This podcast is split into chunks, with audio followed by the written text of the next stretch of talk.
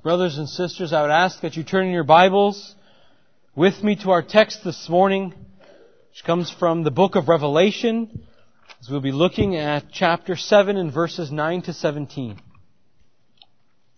Revelation chapter 7, verses 9 to 17. Revelation chapter 7, verses 9 to 17. Please then hear with me the reading of God's inspired word. After this I looked and behold, a great multitude that no one could number from every nation, from all tribes and peoples and languages, standing before the throne and before the Lamb, clothed in white robes, with palm branches in their hands, and crying out with a loud voice, Salvation belongs to our God who sits on the throne and to the Lamb. And all the angels were standing around the throne and around the elders and the four living creatures. And they fell on their faces before the throne and worshiped God, saying, Amen. Blessing and glory and wisdom and thanksgiving and honor and power and might be to our God forever and ever. Amen. Then one of the elders addressed me saying, who are these clothed in white robes and from where have they come? I said to him, Sir, you know. And he said to me, These are the ones coming out of the great tribulation. They have washed their robes and made them white in the blood of the Lamb. Therefore, they are before the throne of God and serve Him day and night in His temple and he who sits on the throne will shelter them with his presence. They shall hunger no more, neither thirst any more. The sun shall not strike them, nor any scorching heat. For the Lamb is in the midst of the throne, will be their shepherd, and he will guide them to springs of living water, and God will wipe away every tear from their eyes. Thus far is a reading of God's Word. In this interlude that we are reading about in chapter 7, and it's an interlude as it's being inserted between the, the sixth and the seventh seal, what we see is the church from two perspectives. Right, that is what we see in chapter 7, the, the church from two perspectives. Last week, in verses 1 to 8, John is shown a glimpse of the church militant. Right, the 144,000 which consisted of the spiritual seed of Abraham, both Jew and Gentile alike, who make up the true Israel of God. Right? These are believers who were on earth, who he said needed to be sealed by the Holy Spirit, so that they would not be spiritually harmed, as the angels allowed the, the four winds of the earth, which are the four riders and their horses, to wreak havoc upon the earth when the first four seals were opened. And like an earthly seal that protects what is inside, so too does this seal that believers are sealed with. Right? The Holy Spirit is given to the believer to protect us spiritually under the, the, the, the trials and the temptations that come our way so that we might endure. Right? The Holy Spirit is a, a seal upon the believer so that they might hold fast to the faith until the end no matter the cost. We've seen that last week. But likewise, like an earthly seal, which also authenticates that letter or that box as, as genuine, as being belonging to someone, so too does the, the seal that the believer is given. Right? So too does the Holy Spirit do this to the believer. It authenticates us right? as, as, as genuine believers. Right? It testifies to us of the, the genuine nature of our faith. As the Holy Spirit is that guarantee of our inheritance, isn't it? That's what Paul says in Ephesians chapter 1. Right? It testifies to us that we are children of God and heirs of eternal glory with Christ. And so then that endurance that, that the saints show, that perseverance, through the grace of God and in the in, and because of the indwelling work of the Holy Spirit, it, it proves, it gives evidence to all and to ourselves that we truly belong to God. Now with the picture that John is given in our text today, no longer is John seeing the church militant. Now that picture of the church militant was a marvelous picture though, wasn't it? As it provided encouragement to the saints, showing to them that all who belong to Christ would not be lost. Right? That is what last week's picture showed to us. But in the picture, in the vision that John sees today, what he sees no longer is the church militant, but instead he sees the church triumphant. That is what he sees in our text today. And this picture too provides encouragement and comfort to the saints, but for a totally different reason, doesn't it?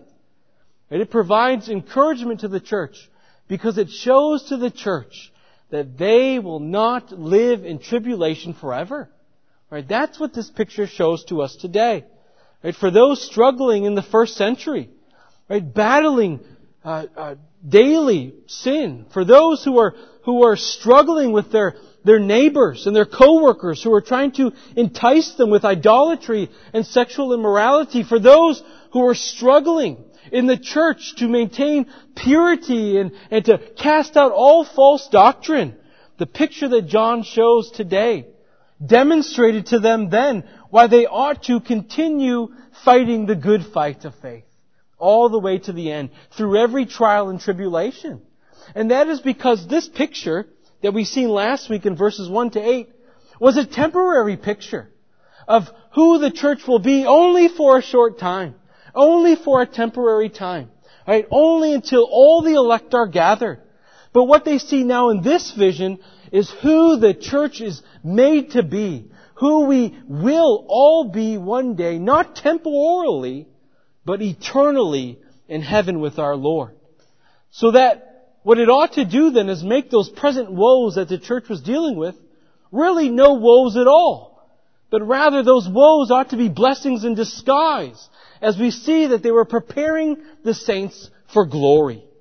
And so today we're going to see what we are being prepared for. We will, we will see in our text today the glories that await the church militant. In our text today, we will see what the church triumphant will do in glory, who we will be in glory, what we will experience in glory.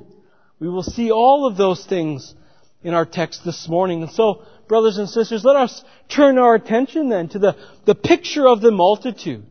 And so our first point this morning as we look at the, the great multitude will be this, the composition of the multitude. Point number one, the composition of the multitude. Now John records that what he sees after this last vision is another vision. As he says, after this, I looked and behold, a great multitude that no one could number from every nation, from all tribes and peoples and languages. Now here's the first thing I want us to notice. That this group of people, this great multitude, is the same people from Revelation chapter 5 verse 9. It's the same people.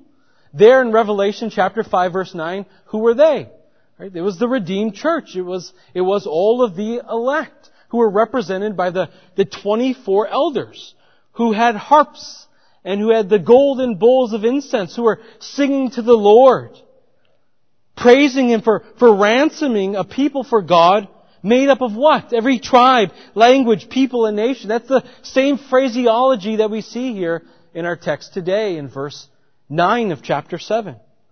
What we likewise see in both 5 9 and 7 9 is that these things are taking place in the exact same place. Right? They are taking place around where?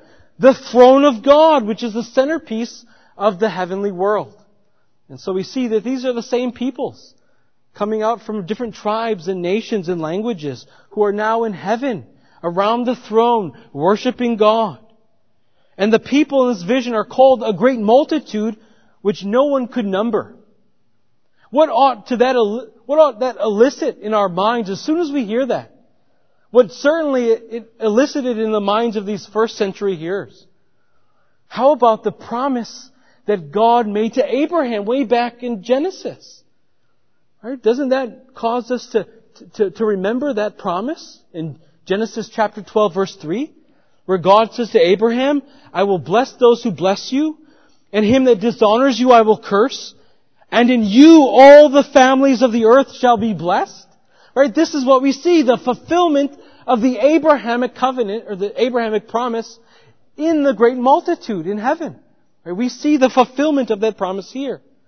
Now these multitudes are also to be identified then with the 144,000 of last week on earth as, as it is they who have become heirs of that promise through faith in Christ. This is what Paul says. Galatians chapter 3 verse 7. Know then that it is those of faith who are sons of Abraham. In Galatians chapter 3 verse 29. And if you are Christ's, then you are Abraham's. Heirs according to the promise. And so what we need to see is that the people, this great multitude, consists of the hundred, people out of that 144,000 who end up dying confessing Christ. And in this vision, what else then do we see of this, of this group of people, of this great multitude? Well, what we also see is a great diversity, don't we? We see a great diversity amongst God's people. Right? No longer is there just a, a prized nation, is there? But no, instead there is a prized people from every corner of the earth. In heaven, unlike on earth, what you will find is complete and total unity amongst the people of God. A unity of people from amongst different languages and cultures and ethnicities. Right? While on earth it may be hard for us for a multitude of reasons. Right? To, to get around those barriers even as believers here on earth amongst one another. But while in heaven every barrier we must see will be removed. Right? Every barrier will be removed. In heaven, we will truly and most fully experience what it is to be one in Christ. Right? That is what we will experience. Because in heaven, the multitude is going to be perfectly of one mind. Right? Although we will be a diverse group of people, in the sense that we will be saved out of different portions or parts of this land, we will not be diverse in our thought. Right? We will not be diverse in our belief. We will not be diverse in our creed. And we will all be preeminently concerned with glorifying God for the same reason. For our shared salvation, as we all will be citizens of our heavenly abode. In heaven, we will be focusing on what brings us together. The multitude will be worshiping God for that. Not what brings us apart or what makes us different, but rather what brings us together, which is our salvation and our redemption in Christ. Which is why we see it causes them to cry out in unison in verse 10. Salvation belongs to our God who sits on the throne and to the Lamb. Right? That is what they are all concerned about. That is what they are all caught up thinking about. Right? Salvation belongs to the Lord and to the Lamb. And it's what the great multitude composed of Jew and Gentile alike are doing, which also ought to further solidify that understanding or that reality that all of the redeemed compose or comprise the true Israel of God. Because what is it that we see them doing in this picture? Well, this is a picture of the redeemed celebrating the eschatological Feast of Tabernacles. Right? That's what we see going on here as we see, what are they doing? Right? They are holding these palm branches in their hands as they are praising God. In Leviticus chapter 23 verses 33 to 34, there God institutes uh, the Feast of Tabernacles or the Feast of Booths. And it is in that feast that Israel is commanded uh, to, to, to celebrate or to worship God Number one, because of all the harvests that they have ingathered. But then secondly, they were to worship and praise and celebrate God, remembering how He brought them out of Egypt and how He caused them to, to live and dwell in, ten, in tents in the wilderness over the course of those 40 years.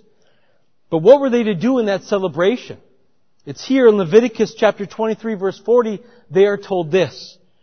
And you shall take on the first day the fruit of the splendid trees, branches of palm trees, and boughs of leafy trees and willows of the brook, and you shall rejoice before the Lord your God seven days.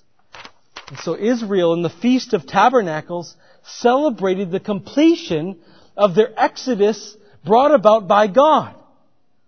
Now, brothers and sisters, let me ask you for a second here. How is it that the church is, is many times described throughout the New Testament? Right? How does Peter describe the church in 1 Peter? Well, he describes us as elect exiles. He describes us as sojourners, right? Because we are in a land that is not our own. Because our citizenship is not here, but in heaven. See, what we need to see throughout the New Testament is that Scripture pictures the church likewise on an exodus. Right? We are on a, a new exodus. And when that new exodus is brought to completion, we will be brought to our heavenly abode with Christ.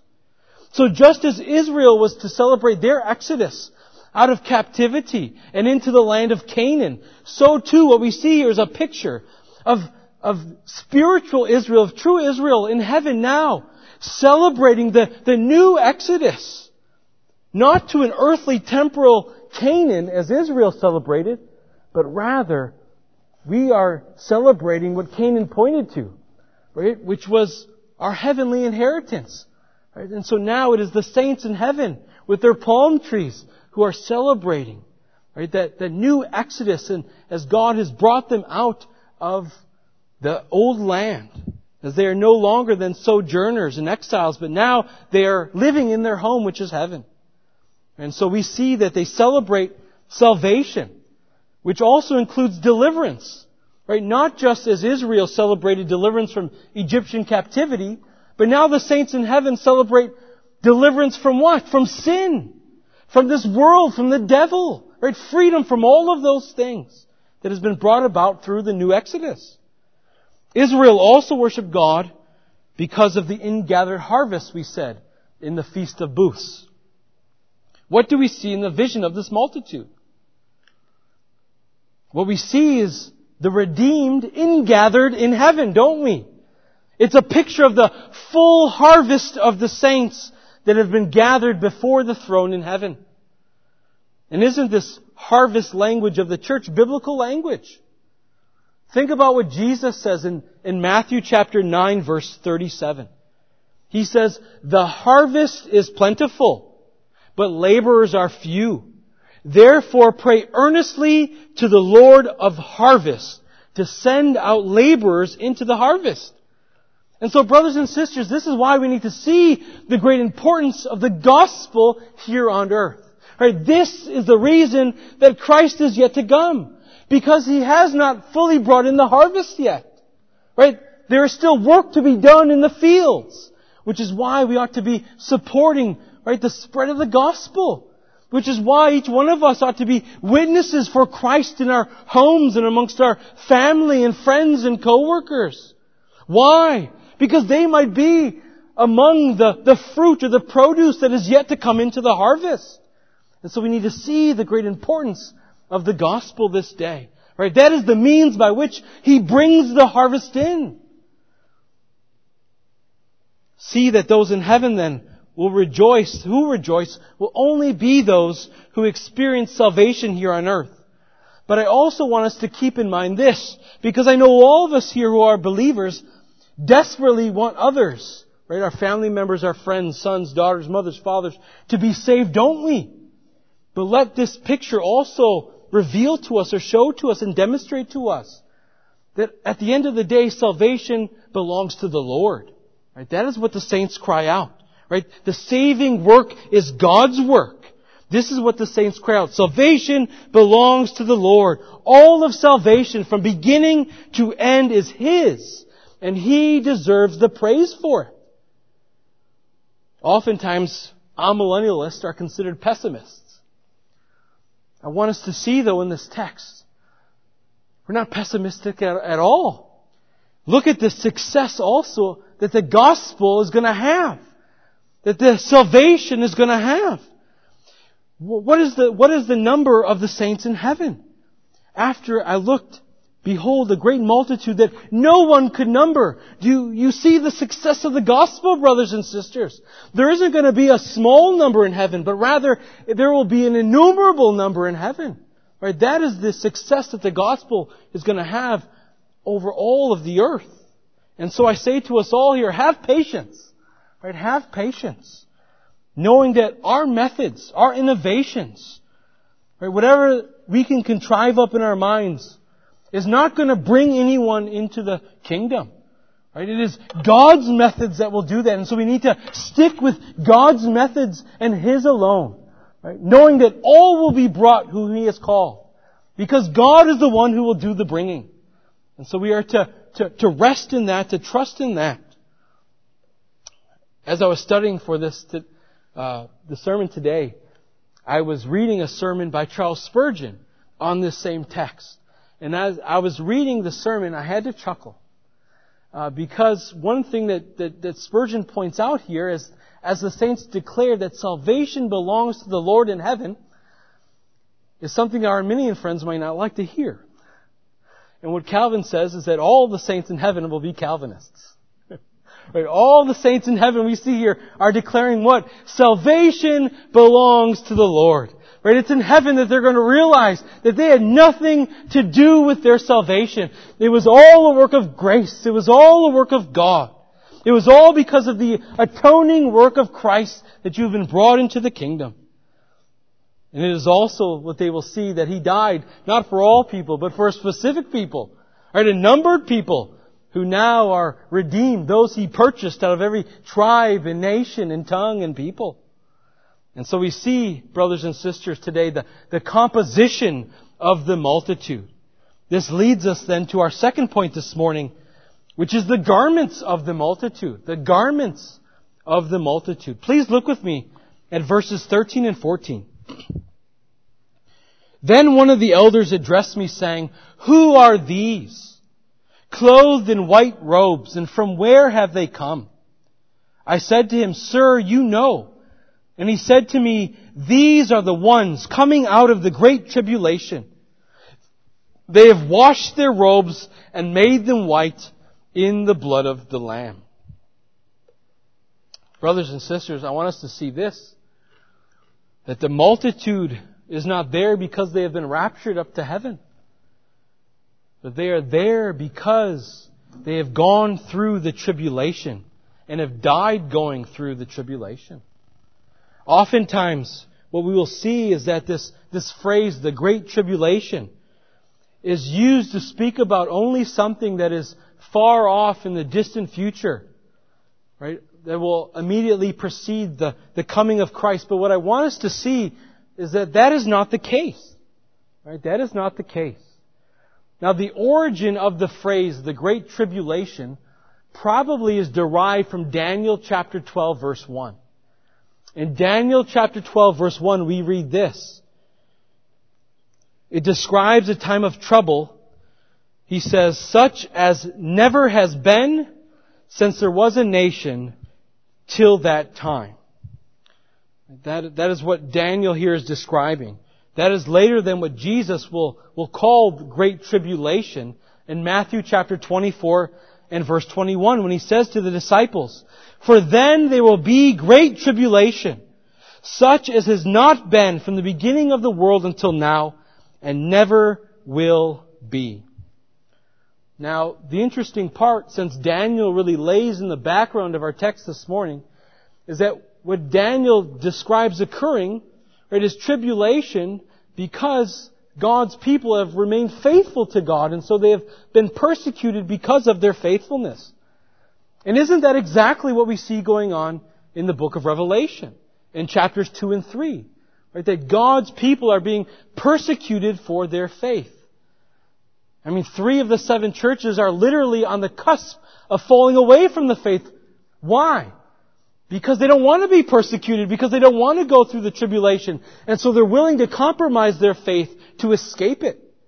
And so we need to see that tribulation ultimately consists in being pressured to compromise your faith. Right? If we think about tribulation, what is tribulation? It is being pressured to compromise one's faith. This is why the church then in Smyrna is commended by Christ, because he's seen that pressure that was, that was being produced upon them, right, to compromise. And he's seen the response. And so he said to them in Revelation chapter 2 verse 9, I know your tribulation and your poverty, but you are rich. Right? They were dealing with great tribulation. And yet, all the while, they were remaining faithful to Christ through it all. And so what I want us to see, brothers and sisters, is that the greatness of the tribulation should not be seen with respect to when it occurs, but rather the greatness of the tribulation is to be seen by which, by the intensity by which it occurs. And so the greater the intensity, the greater the oppression, the greater the tribulation. Right? That is what we are to see.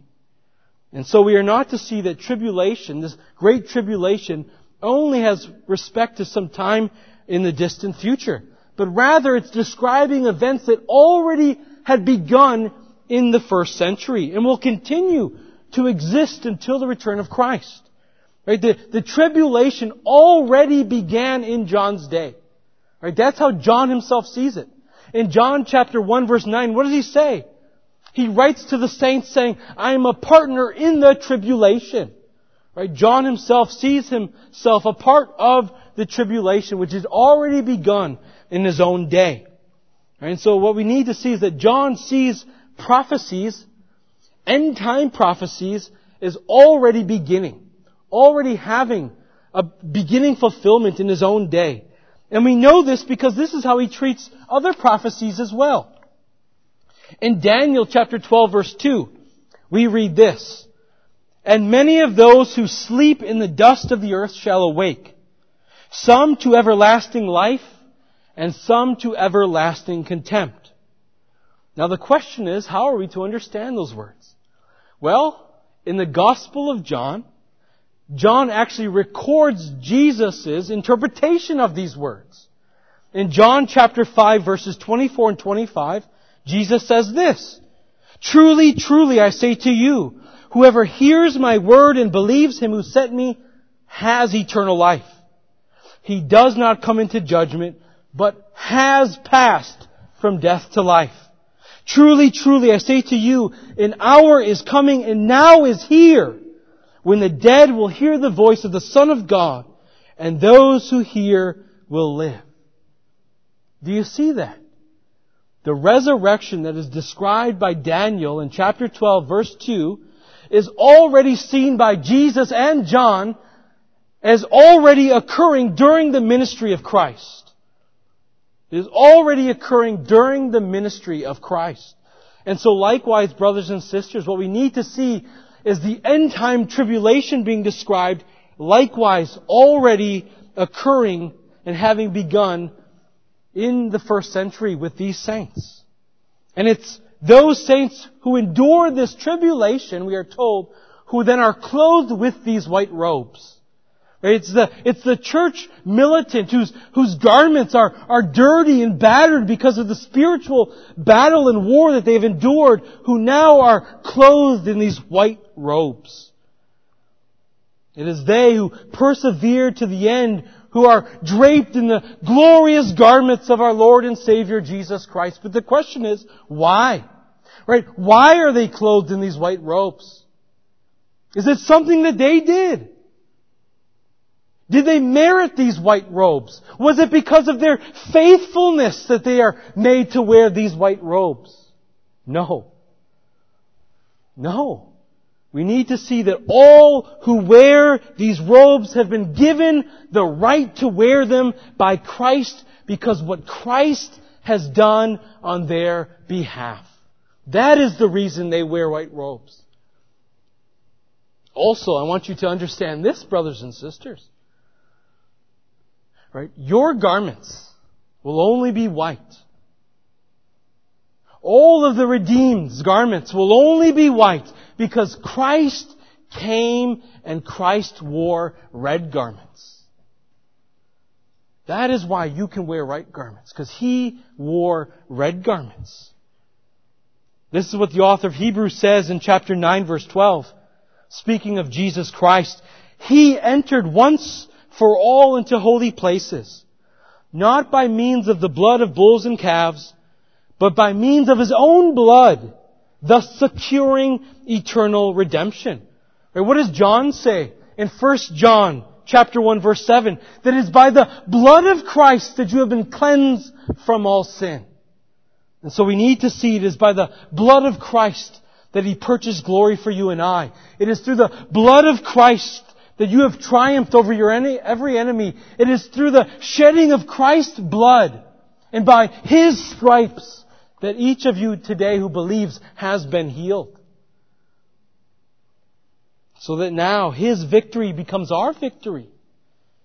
And He clothes us now in the victor's garments.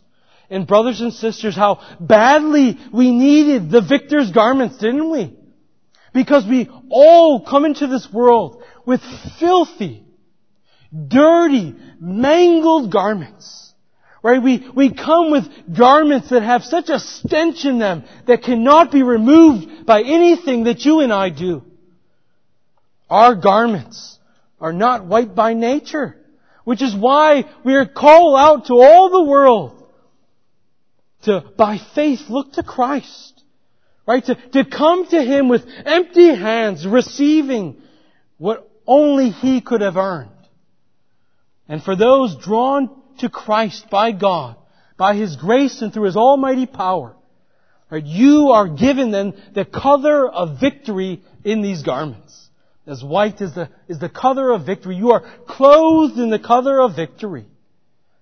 Christ removes that stench as He gives to you His own righteousness, which is an illustrious aroma before Almighty God. This is what we will all be clothed in, brothers and sisters. We will all be draped in the purity of Christ, which the white robes likewise symbolize. We will all be without fault in heaven. We will all be without sin in heaven, having been washed and covered in the blood of Jesus Christ, thus made able to stand before His throne in righteousness. But see that it will only come through tribulation. You cannot escape tribulation. Right? Christ passed unto glory through tribulation, and so too will all who seek to follow after Him. You will only pass to glory through tribulation. And right now, we all face great tribulation, don't we? We all face great tribulation. Right now, Satan uses this world, doesn't he, to attack us daily. Right? Daily he uses unbelievers all around us to pollute our ears with their blasphemies.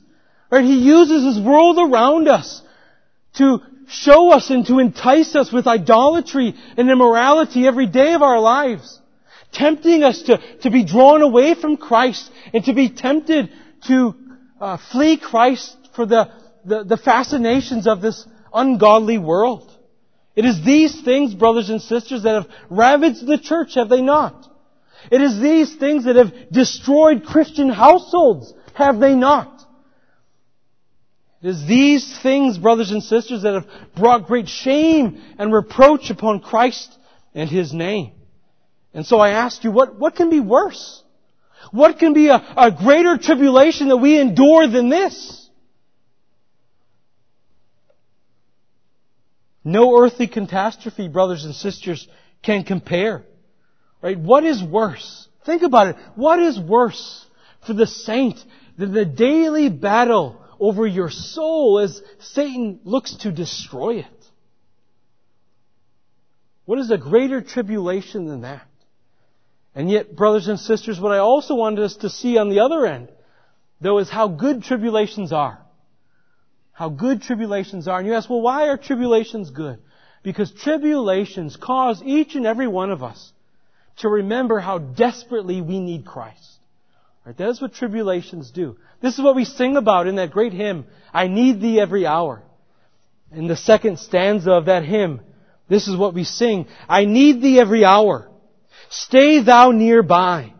Temptations lose their power when thou art nigh. I need thee, oh I need thee, every hour I need thee. Oh bless me now, my Savior, I come to thee. Brothers and sisters, let our trials, let our tribulations not be a time to despair, but rather let it be a time in which we call out to the Lord, that He might awaken us to see how desperately we need Christ every day. Let our tribulations cause us to see how desperately we need the blood of Christ, how desperately we need the righteousness of Christ every hour and every second of every day of our lives. And this is ultimately the hope of every saint, isn't it? This is the hope of every saint. And in fact, we will one day be in the immediate presence of our Lord and we will be freed from every trial and every tribulation. And this leads us then to our third and our final point this morning, which is the experiences of the multitude. The experiences of the multitude. Please look with me at verses 15 to 17. Therefore they are before the throne of God and serve Him day and night in His temple. And He who sits on the throne will shelter them with His presence. They shall hunger no more, neither thirst any more. The sun shall not strike them, nor any scorching heat.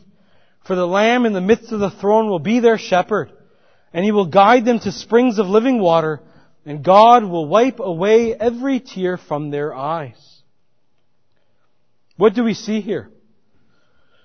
What do we see going on in the midst of the multitude?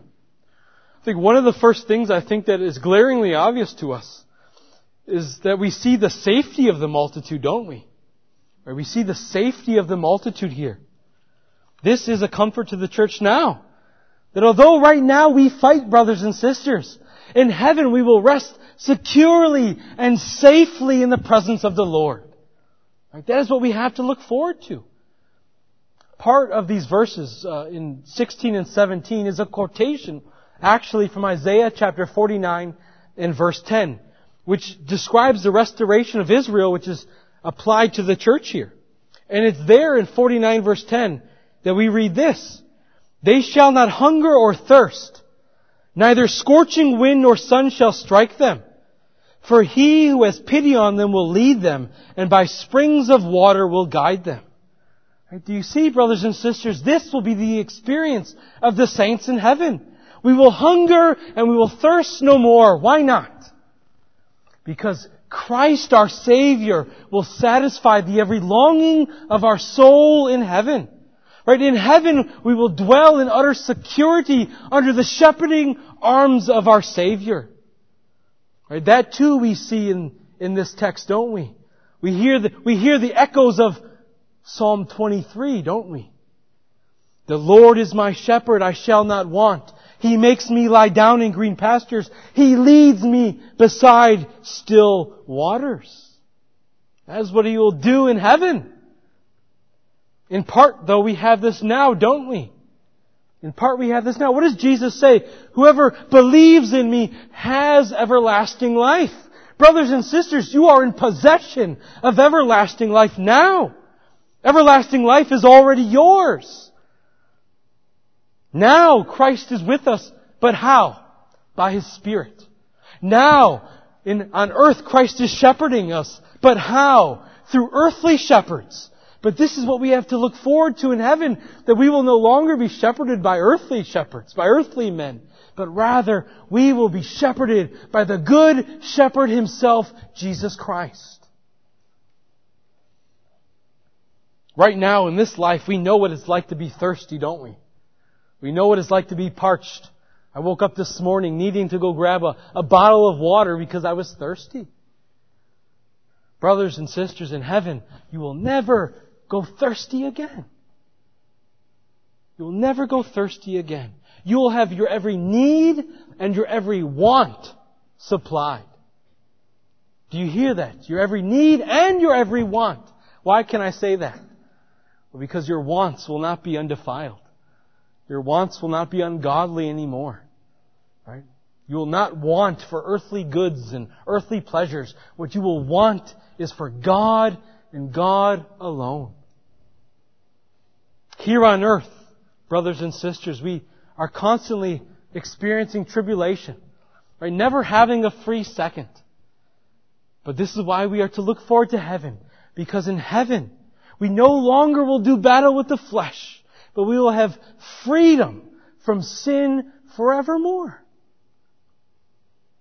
These springs we drink of in part now. This is that water that Jesus was offering to the Samaritan woman at the well. But brothers and sisters, remember this, that it's in heaven that we will have this in all of its fullness, that each and every one of us will be filled up to the capacity that we are able to hold. What we also see then is this, that in heaven we will be using ourselves and our instruments only for righteousness' sake. Right? Right now, here on earth, we oftentimes use our minds and our bodies for sin, don't we? Right? We profane them. But in heaven, we will only use them for which they, for which God has given them to us for. Which is what? To glorify Him. Right? We will glorify Him forevermore in heart, in mind, in body, in soul, in thought, in word, in deed. That is what we see here in verses 11 and 12. And all the angels were standing around the throne. And all the elders and the four living creatures. And they fell down on their faces before the throne and worshiped God saying, Amen. Blessing and glory and wisdom and thanksgiving and honor and power and might be to God forever and ever. Amen. This is the occupation of the saints in heaven. This is what we will be consumed with in glory, worshiping God and worshiping the Lamb who sits on the throne. That is what we see, don't we, in our text. In verse 15, they serve Him day and night in the temple. And He who sits on the throne shelters them by His presence. Brothers and sisters, these joys that they experience, these joys that they taste in heaven, will be the joys that we all experience and taste as well. Right? This is the destination of all of God's people. And so I ask brothers and sisters, does that excite you? When you read this, does that excite you? When you are going through struggle and conflict and tribulation here on earth, does this comfort you? It ought to. And there, like the angels, we too will adore God forever and ever. What are they doing here? They, they ascribe to God this sevenfold description in verse 12. Blessing, glory, wisdom, thanksgiving, honor, power, might be to God forever and ever. That's not by chance, is it? The number seven again being used. As He is perfect. They are glorifying the perfections of His attributes which also ought to be a what? It ought to be an example to us of how we ought to be worshiping God here on earth. Right? This ought to put into perspective the Lord's Day and what it is and how important it is for us to be numbered amongst the visible church and to be here on the Lord's Day with the corporate body praising God. For He alone is worthy for who He is and what He has done in His Son Jesus Christ for all who believes. Brothers and sisters, I want us to see that this is our reward. This is what enduring to the end results in. This is what Christ has won for you. It is a picture of eternal peace with God. We see the joy that the victors taste in the New Jerusalem. We see that salvation is at the center of all of our praises. We also see that it's on the basis of what Christ did that the great multitude experienced these blessings. And no greater blessing is this than being in the immediate presence of Christ forever. No greater blessing than that. Is that what you long for then? To be fed by the Lamb. To be filled by the Lamb to worship the Lamb, to follow the Lamb wheresoever He may go. I pray that that is our desire, brothers and sisters. Knowing that trials that we experience here today will not last forever. The church will come out of them. And so for now, brothers and sisters, I want us to think about, who God made us to be by His grace and rejoice in that today. But also, Remember, especially in the midst of trials, who He will make us to be in glory. For right now, we all belong to the church militant. But soon, everyone here who believes will have their portion and have their share in the church triumphant. Please let us bow our heads in prayer. Heavenly Father, we are so thankful for your words of, of comfort and grace. We are thankful, Father, that you provide encouragement to the, the church militant, that we know that tribulation will not last forever, and that you have something far greater for us in glory. We ask, Lord, that you would help to point our eyes to that glorious heavenly estate that awaits all who believe. We pray, Lord, that you would use this to comfort us in the midst of our trials today and every day. And that, Lord, you would cause us to long for glory so that we might be in the presence of our Lord and Savior Jesus Christ forevermore. And it's in His name that we pray. Amen.